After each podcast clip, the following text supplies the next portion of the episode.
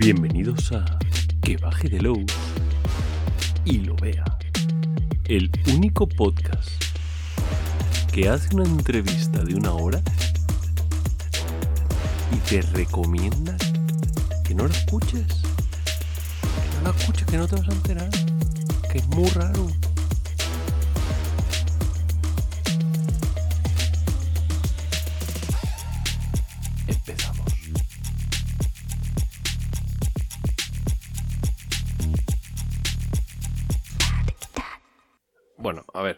Que, sí, que en serio, que de verdad, que, que ya lo habréis visto, estaréis flipando. Yo, yo, de hecho, yo, yo estoy todavía flipando un poco, ¿no? Con, con, con esto que ha ocurrido.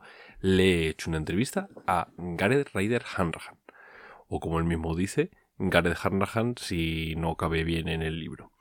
Em, pero claro, ¿qué pasa? Que mi inglés es un poco mm, My Cat y Yellow. Y él, eh, como inglés, mm, como irlandés, se le entiende regulero y encima estaba constipado cuando hicimos la entrevista, así que podéis imaginaros. Vale, ¿qué es lo que vamos a hacer entonces? Eh, voy a hacer una especie de resumen de lo que hemos hablado. Eh, hay fragmentos aquí de, la, del audio, pero en cualquier caso, en, la descripción de- del podcast tenéis también el enlace al vídeo, por si queréis ver el vídeo entero ahí y coméroslo de principio a fin. De hecho, hay ciertas cosas que se comentan ahí que no he sacado a colación o que las des- eh, las voy a resumir muy, muy, muy, muy mucho y que si tenéis mucha curiosidad podéis ir al vídeo y tirar millas. Pero, eh, si nos metemos en que baje de luz y lo vea, es esto. Lo que vamos a hacer es coger la, la- entrevista y subir los fragmentos más interesantes de, de ello. Eh, vais a escuchar una voz por encima de Hanrahan hablando, eh, la voz de Joaquín, que vuelve a ser mi minion particular. Ya no se me mueve de ahí, le tengo ahí agarrado, agarrado. Así que, eh, bueno, empezamos. Bueno, básicamente, eh, Gareth Ryder Hanrahan, para quien no lo sepa, es un diseñador de juegos de rol.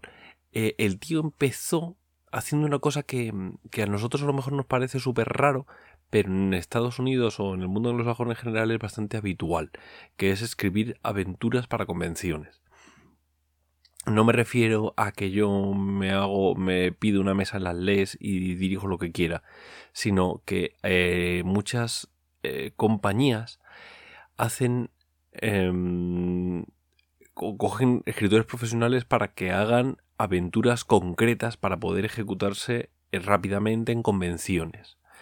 Eh, son aventuras pensadas para en muy poquito tiempo sacar el, eh, sacar el partido de todo lo que tiene el juego para que se vayan con una sensación de, de haber probado el juego bien, etcétera. Vale. Muchas de estas eh, aventuras jamás se verán publicadas. Son aventuras pensadas para atraer a un público concreto en una manera concreta y no reutilizarse. Hay veces que son la, la polla con cebolla y las reutilizan. Pero no es lo normal. Lo normal es que estén pensadas para una cosa muy concreta y tener el control de esa cosa concreta. Bueno, pues básicamente eh, em, Hanrahan eh, fue eh, en el 2002, empezó con este tipo de cosas, empezó a publicar para otras personas. Lo hacía como freelance mientras él trabajaba como informático. Entonces, eh, bueno, pues eh, empezó a conseguir eh, contactos con gente, y empezó a hacerlo. Él llevaba desde el 97 yendo a las convenciones, ya se le, le conocían, era como, ah, el chavalín este que no sé qué. Y llegó un momento en el que eh, firmó con Mongoose Publishing. Eh, básicamente lo que hacía era... Bueno, que lo explique él. Mongoose tiene un montón de líneas diferentes y los ofrecimientos eran cosas del estilo. Escribednos 20 páginas sobre naves espaciales o 20 páginas sobre paranoia. A veces eran libros más, mucho más focalizados, como explorar este aspecto específico de Glorantha, o un libro muy técnico sobre naves espaciales para Traveler. Ahora la cosa es diferente. Yo me acerco a una editorial y les digo, hey, tengo una idea para un libro en esta línea. O me gustaría coger esta y esta idea para desarrollar un gran libro de aventuras o incluso un libro para el anillo único o ambientado en Eriador haces una pequeña propuesta y vas tanteando con el editor hasta que te dicen esto está bien y te pones a trabajar. Bueno, básicamente entonces eso. Eh, Mangus eh, le, pillaba cosas, le decía, oye, quiero que cojas este suplemento porque queremos potenciar esta cosa concreta de la línea editorial de Handenauer de pin, pin, pin, házmelo. Tira millas. Eh, en ese sentido, una de las cosas que tenía, le vieron mucho potencial para desarrollar ideas eh, con un material base inicial. Entonces tenían una línea que se llamaba OGL, eh, que era básicamente coger la licencia OGL y crear ambientaciones ad hoc, mm, encajadas encima. Bien, y como se le daba bien las cosas de terror y tal, dijeron, pues tenemos una idea que se llama OGL horror tiramillas, házmelo. Les moló y entonces dijeron, este tío vale, vamos más para allá. Me dieron OGL Salvaje Oeste, pero por aquel entonces el único western que había visto era Regreso al Futuro 3. Así que se convirtió en un frenético periodo de dos meses en que me veía cualquier película del oeste al que le podía echar el guante. Eh, fue ahí el momento en el cual ya empezó a compatibilizar con, con Belgrade Press. Ya había, le habían despedido, no, no me quedó muy claro si le despidieron, si se fue, pero bueno, en cualquier caso vamos a pensar que le despidieron y que decidió lo de los, limones y la limonada y tal. Le despidieron del trabajo de, informático y dijo, bueno, vamos a, vamos a darle un intento, vamos a intentar un par de meses esto y si no, pues vuelvo a trabajar de informático y a tomar por culo. Y desde entonces eh, dentro de ese proceso para profesionalizarse y mantenerse solamente con el tema del rol, hablo con Pelgrim Press. Ya se conocían, ya se conocían de antes. Estaba sobre todo a Simon Rogers, que era el, el, editor y, uno de los, bueno, de, la gente importante de Pelgrim. Ella había hablado ya con Robin, con Kenneth, con ese tipo de gente, ya ya se conocían un montón y empezaron a hablar con él.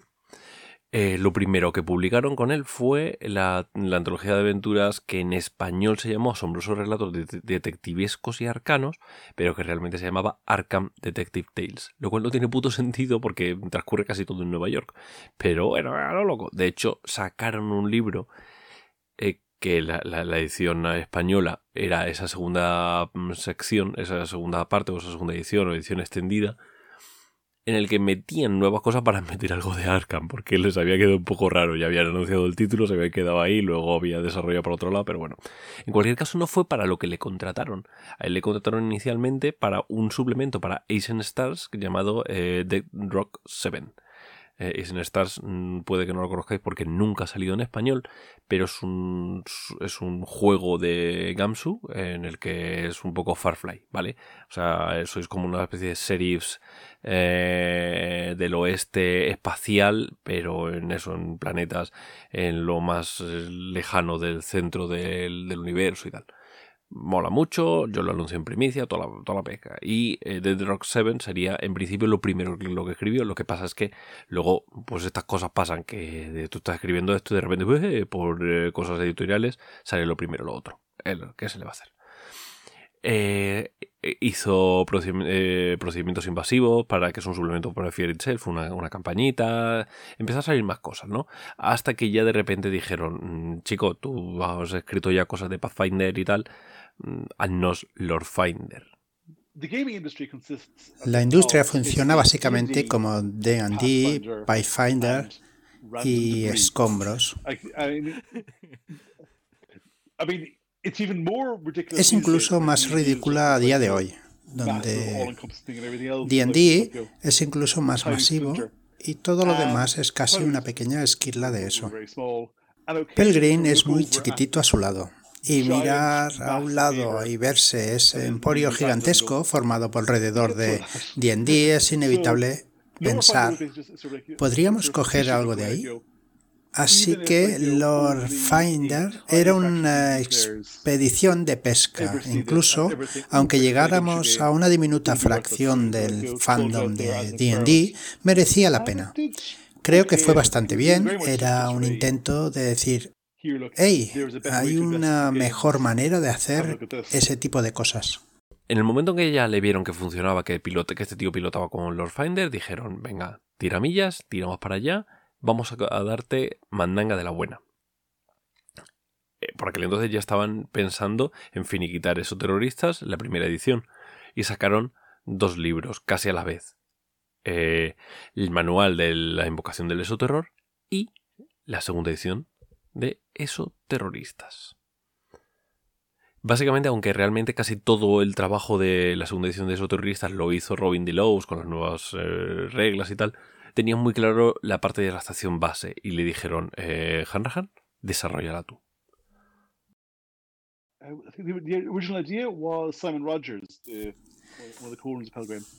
La idea original para estación base fue de Simon Rogers, el dueño de Pilgrim. Él tuvo la idea para estación base. Por aquel entonces yo hacía cosas de freelance y me lo propusieron.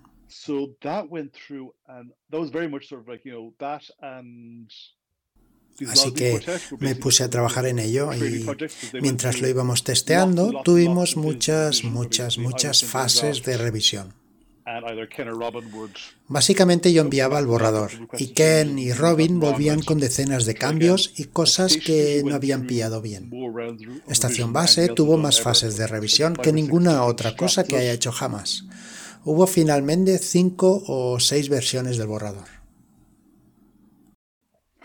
Eh, realmente esto parece una locura. O sea, eso de que de repente tengas seis versiones del borrador. Mm, cuando hablo de seis versiones del borrador, no es lo típico de cámbiame este parrafito, ¿eh? Quiero decir, seis versiones del borrador es eh, esto que has explorado no me gusta, tíralo y empieza de cero. O sea, estamos hablando de cosas muy locas.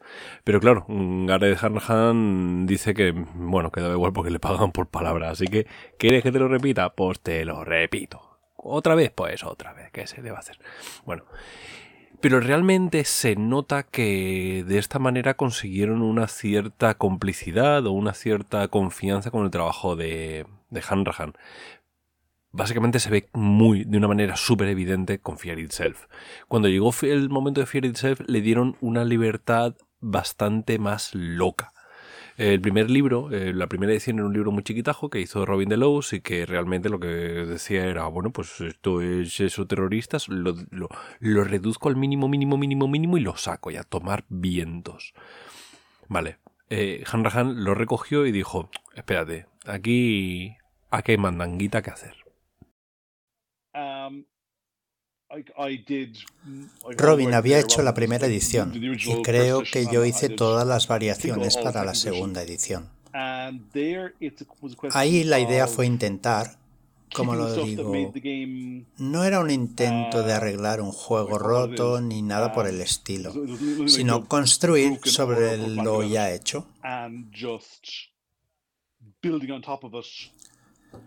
añadiendo material para convertirlo en un libro más grande y más flexible.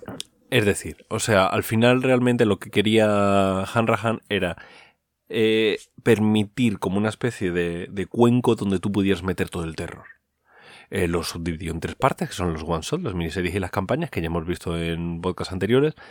Y se dio cuenta de que había ciertas cosas que si tú las metías en una campaña no tenían puto sentido.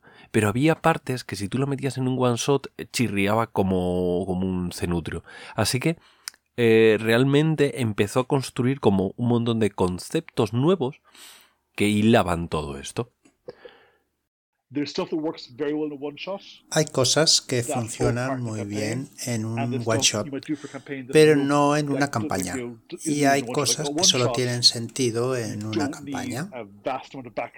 Para un one shot no necesitas personajes súper elaborados, pero sí necesitas personajes que separen a los unos a los otros, que tengan conflictos emocionales súper fuertes. Pero eso no sirve en una campaña campaña. Para una campaña necesitas razones para continuar sin sacrificarte, lo cual sería genial para una partida donde tienes tres horas de drama y entonces la historia termina. Eh, eh, si escucháis la, la entrevista vais a ver que realmente aquí hay un, un momento así bastante gordo hablando un poquito de qué es el terror, de, cuáles son las, eh, los conceptos del terror, el, eh, terror entendido desde una, eh, desde una película, desde una narrativa, cómo esto cambia cuando se mete en el, en el en una partida de, rol, porque una cosa muy importante del terror es que en el terror la gente suele esmochar poco a poco. No puedes hacer eso. No puedes hacer eso en un, en un juego de rol. Tú no puedes empezar a matar a uno de los jugadores cuando llevamos solamente media hora de partida eh, para demostrar que hay un riesgo. Lo cual es lo más habitual del mundo en una, parte, en una película de terror.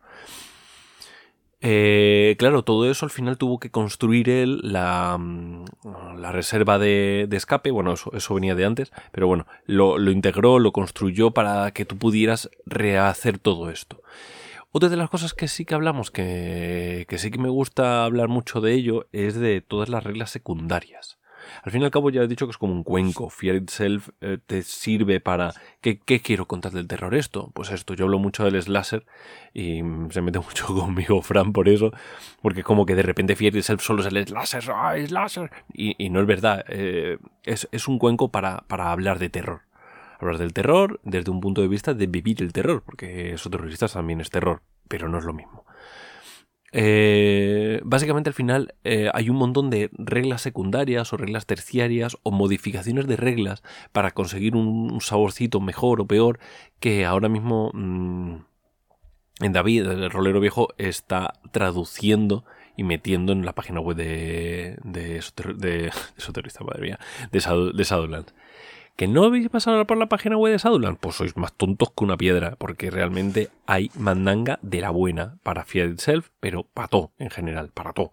O sea, hay un montón de cosas súper guays eh, dentro del blog que podéis eh, lamer directamente y usarlo como todo lo que queráis.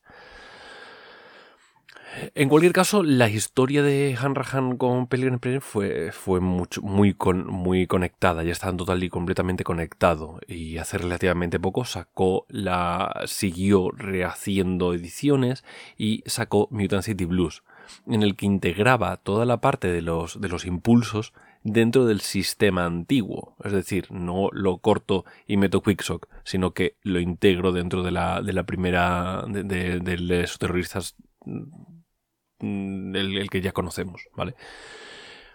Ah, que no sabes lo que es Mutant City Blues, no te preocupes que yo te lo anuncio en primicia ahora mismo. Lo siguiente, mañana sale. Tú, tú tranquilo, que sale. Eh, pero vamos, que para que no lo sepa, Mutant City Blues, la, la, primera edición la sacó Edge y ahí se quedó. Es un librazo maravilloso eh, de em, policías luchando contra superhéroes, mm, supervillanos, ¿vale? Muy, muy guay, muy interesante. La segunda edición, bueno, ya pues eso, en primicia. Luego, eh, a mí me interesa mucho eh, la figura de Han como, creador, porque realmente lo que hace es recoger cosas de otros y eh, impulsarlas. Lo que él dice de sacarle todo el jugo, la naranja, ¿no? Que él estaría perfectamente feliz jugando a día de hoy todavía con su caja roja de Dungeons, porque sigue y sigue encontrando historias interesantes para contar y y, seguir eh, sacándole jugo, a, seguir sacándole eh, vidilla a su juego. Pero entonces yo le he dicho, hostias, pero ¿cuándo vamos a tener un juego tuyo? Tuyo, tuyo, tuyo. Y ahí se me... Pero nos habló de un juego muy curioso que tiene en mente de una ciencia ficción cercana, en el cual eh, los terroristas, los delincuentes, etcétera, etcétera, lo que hacen es que toman el control de personas normales. Él, por ejemplo, pone como ejemplo a Bob, el ejecutivo. Un jugador interpretaría a Bob. y el resto de los jugadores interpretarían a los asesores de Bob, una especie de voces en su cabeza.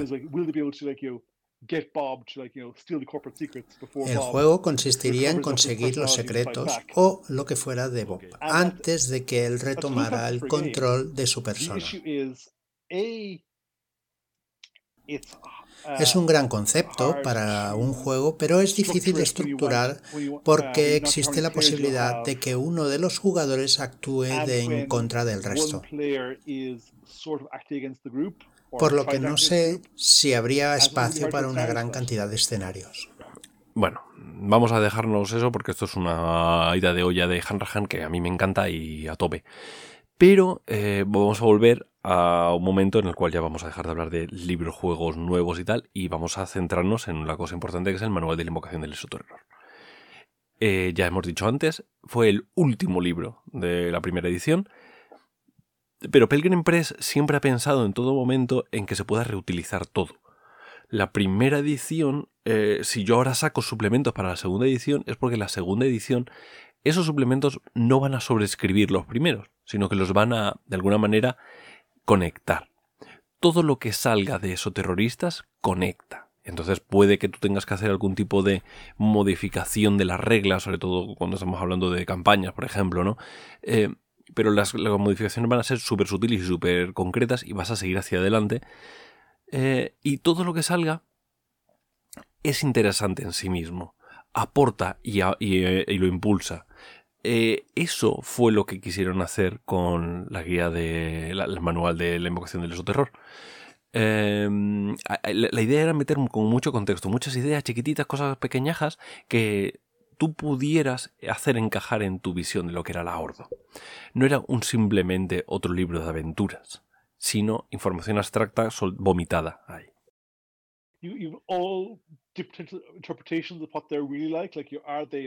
Hay un montón de interpretaciones de la Ordo.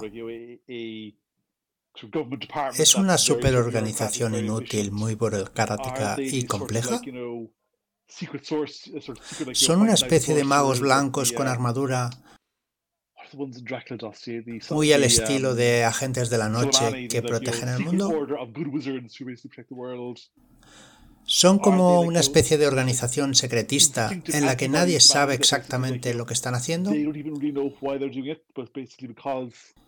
Podría ser incluso todo a la vez. Con cosas buenas o malas que ocurren de forma orgánica. Me gusta que todo sea tan ambiguo que deje espacio para la interpretación del máster. Y bueno, eh, ya vamos terminando. Lo importante aquí es lo de siempre. Fear Itself forma parte del mundo de esos terroristas. ¿Qué me cuentas de eso? Aquí directamente os voy a soltar lo que ha dicho Hanrahan. Y porque vamos, eh, realmente si escucháis la, entrevista veis que aquí yo me he explayado mucho más, pero esto es lo, esta es la esencia, esto es lo interesante. La relación entre Fear Itself y esos terroristas es bastante borrosa.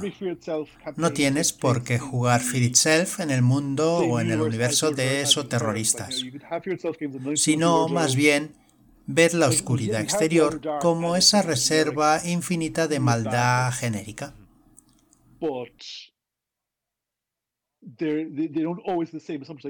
La Ordo tiene reglas muy específicas sobre cómo funciona la magia y esas cosas. En Fear Itself es mejor que la magia o los monstruos puedan venir de otros lugares. Para mí, eh, todo esto que dice él es muy interesante. Ah, sí, claro, porque no es necesario. Pero a mí me encanta, me encanta esa idea de que Fear Itself es el mismo mundo y que tú sepas que los jugadores de Fear Itself le están liando porque están haciendo magia para luchar contra la oscuridad. Y ese tipo de, segunda lectura del juego me flipa.